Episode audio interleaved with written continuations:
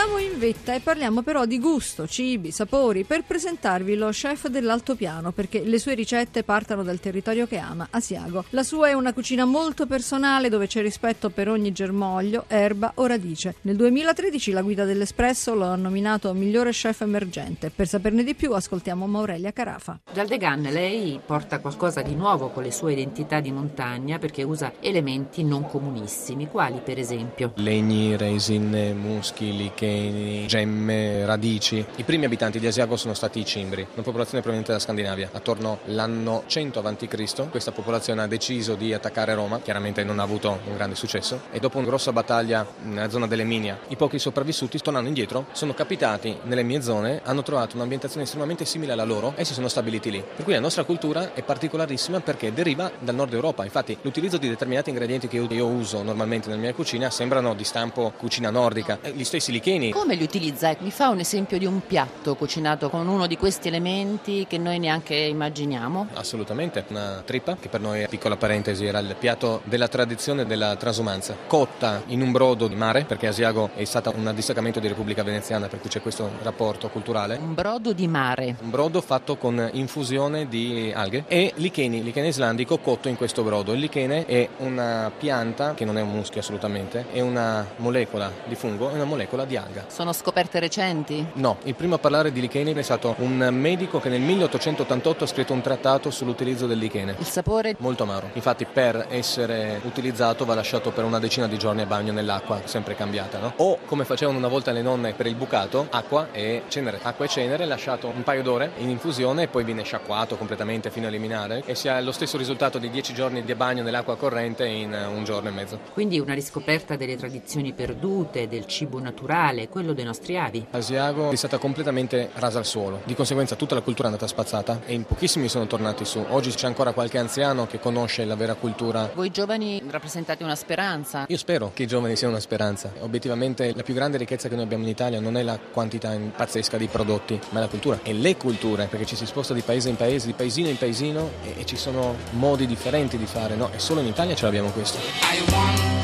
to spend my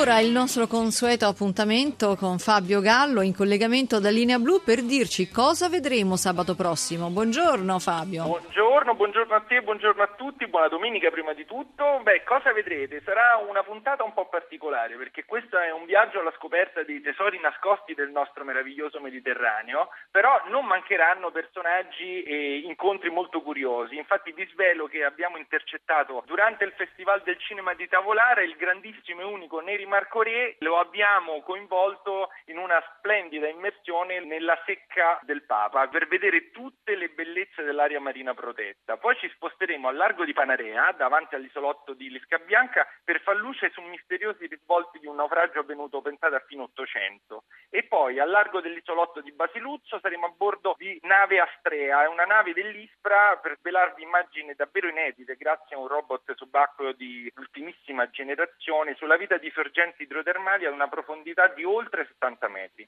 E infine nel porto antico un recupero mozzafiato di un cannone seicentesco in ferro colato di produzione inglese lungo quasi 3 metri e di un peso di circa una tonnellata. Moltissime altre saranno le curiosità, i personaggi che incontreremo, ve li godrete sabato prossimo come al solito su Rai 1, questa volta con un po' più di anticipo perché inizieremo intorno alle 14.10. Ed ora l'oroscopo, linea Marco Pesatori. Eccomi Maria Teresa con l'oroscopo di questa estate, di questo fine luglio, siamo a metà sostanzialmente, ma per molti le vacanze iniziano adesso e quindi andiamo a vedere come sarà sia questo finale di luglio, ma anche un po' il clima dell'agosto, che vede subito un nettissimo miglioramento per il primo segno dello zodiaco, che è l'Ariete, che va incontro a un agosto in cui si merita veramente il voto 8,5. Un Ariete che ha palpettato un po' in luglio, ma veramente ad agosto si riprende con gli interessi.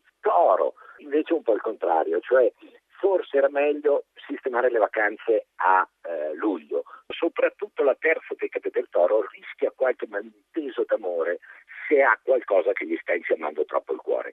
Eh, gemelli, voto 7,5 è un Gemelli sempre scattante, pimpante, finalmente agosto è nettamente meglio anche in questo caso di luglio perché Venere e Giove sono a favore ma anche Marte entrerà a favore dei Gemelli. Ottimo Gemelli, cancro, voto direi 7 al cancro, è un cancro a metà, sempre delicato, sempre dolce, sempre ipersensibile, a volte trattenendo questa sua personalità che è anche prepotente dietro l'apparenza. Leone prorompente, galattico, voto 8 al Leone è una fine luglio e un agosto per il Leone veramente carico di energie vitali, così come la Vergine che, anche se si merita 7, non 8 perché alla Vergine non piacciono mai i voti troppo alti, può viversi l'agosto in una sostanziale tranquillità. Riprendiamo con la bilancia, perché la bilancia è un altro di quei segni che vive agosto nettamente meglio rispetto a luglio. Voto alla bilancia 8, voto allo scorpione 6 e mezzo, cioè lo scorpione deve stare attento con chi va in vacanza in agosto, è meglio un'estate di assoluto riposo.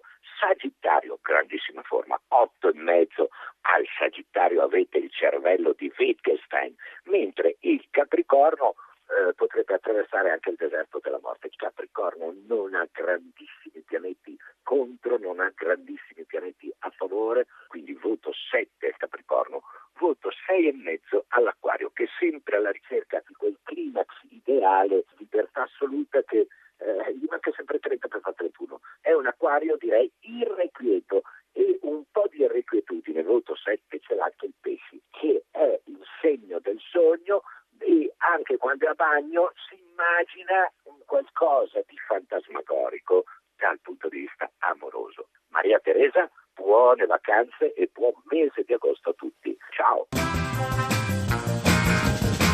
E siamo ormai arrivati alla fine del nostro appuntamento di oggi. È il momento di dare la linea al giornale radio, ricordarvi di iscriverci al nostro indirizzo Marypop, tutto attaccato, chiocciolarai.it. Poi twittate at Radio 1 Rai oppure at mt underscore Lamberti. Se volete riascoltare questa puntata oppure le altre, ricordate il nostro sito marypop.rai.it. Vi lascio con eh, David Gilmour, il suo ultimo singolo Rattle That Lock, ma naturalmente vi salutiamo. Francesco Ventimiglia che ha collaborato con noi, Mimmi Micoci e Rita Mari redazione, il nostro tecnico Giampiero Cacciato e il regista Mauro Convertito. Da Maria Teresa Lamberti buona giornata e naturalmente buona estate.